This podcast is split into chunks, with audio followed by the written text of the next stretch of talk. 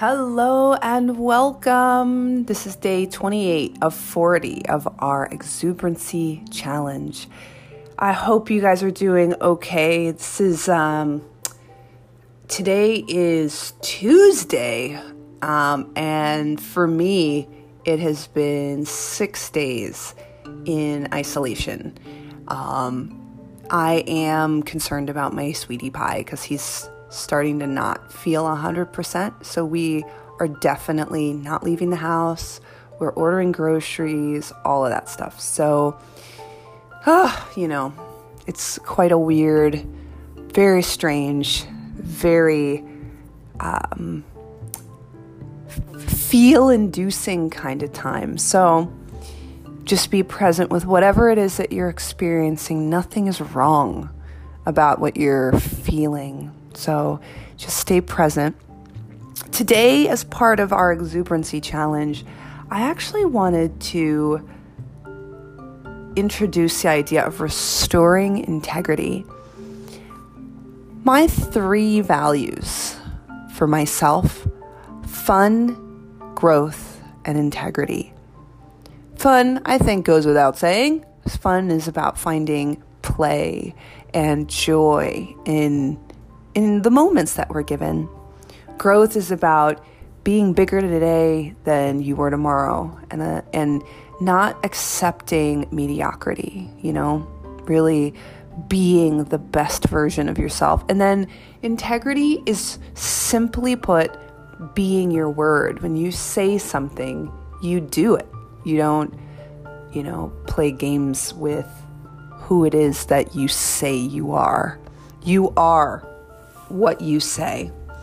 And when you are in integrity, magical things happen.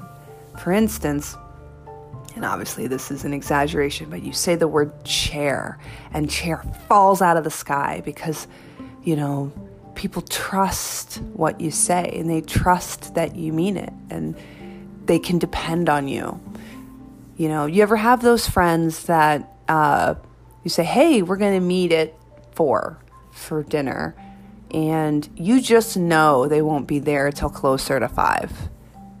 How does that make you feel? Especially if you're somebody like me who's on time all the time. It just doesn't feel good. And so, being that one, being the dependable one, is one of my missions. And it's not just with time, but it's with myself. I think more than anything, the place that I am out of integrity is with myself. I'm going to get up and I'm going to work out and I'm going to do five miles. And first thing that goes out the window, well, it's me. It's fine. I'm going to re- relax. I have all day. I have this. I have that. The excuses fly out and I am out of integrity with myself. And what that does over the course of time is that has me not trust what I say. And the same is true, you know, with when you do that with other people. But for some reason, it's different when it's ourselves. So I only say that to say when you are creating a life of exuberancy, there needs to be integrity in it. Not just for other people, but for yourself, so that you have as much power as you can muster every single day. So, we're going to talk about restoring integrity.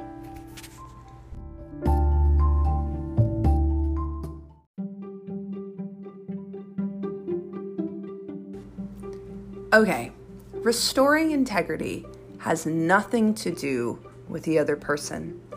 It's the same as forgiveness. Forgiveness isn't about the other person, it's about having you feel whole. You let go of the poison that is keeping you from the life you want.